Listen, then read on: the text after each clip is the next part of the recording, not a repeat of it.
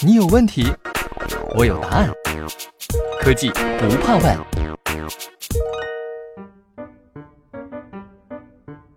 最近我同事给我讲了他装修很悲催的故事，我说出来给大家娱乐一下。他最近新买了房子在装修，看市面上涂料的颜色呢都不大喜欢，然后有个商家告诉他可以定制颜色，诶，他觉得这个不错啊，就兴冲冲的跑了去了。这个商家呢给了他一堆颜色让他选，他选了一个他很喜欢的，然后商家就按照固定的比例准确的调出了这个颜色作为样品，他一看很高兴啊。然后就满怀期待的等着，结果到真正刷墙的时候，根本就不是用机器按比例调的，全凭师傅一双手啊！颜色根本就不是那样。用我同事的话说呢，最后刷的跟医院一样。这种事儿有装修过的听众朋友应该是深有体会。各行各业说了这么久的定制化生产，到底真有靠谱的吗？这里我先讲个故事，我们就说涂料。有一家涂料工厂做了这样一件事儿，它能根据客户的特殊要求生产定制化的涂料。它有两个车间，一个是用于小批量生产的混合与着色车间，另一个呢是用于大批量生产的车间。因为采用了高度自动化和数字化的技术，这家工厂即便在生产小批量产品的时候，仍然能够保证生产效率。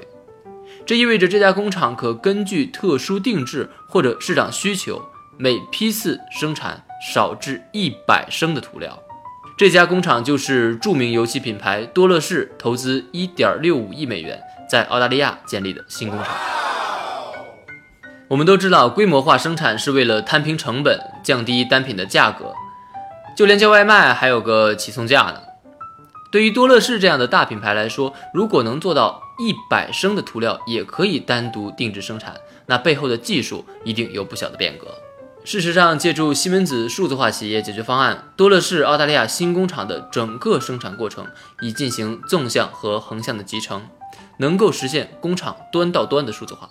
生产过程将完全透明。工厂在西门子仿真平台 CMate 上。能够进行自动化应用、全面试验和虚拟调试，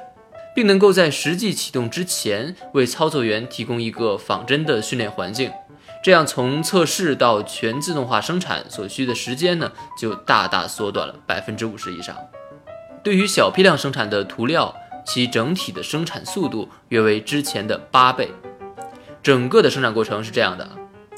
如果一个客户订购一款特别颜色的涂料，多乐士收到订单后呢，将订单传达给制造执行系统，制造上述涂料所需的原材料包，在进货的时候就会进行扫描和管理，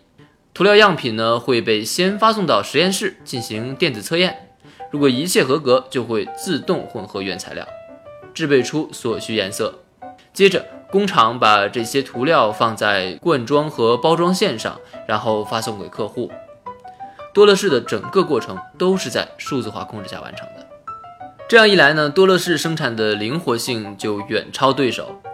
它能生产的最小批量是其他工厂最小批量的五十分之一。这样做还有一个好处，就是不用维持过多的库存，就可以快速的响应市场的需求。在美国一项改变未来的十大技术的预测中，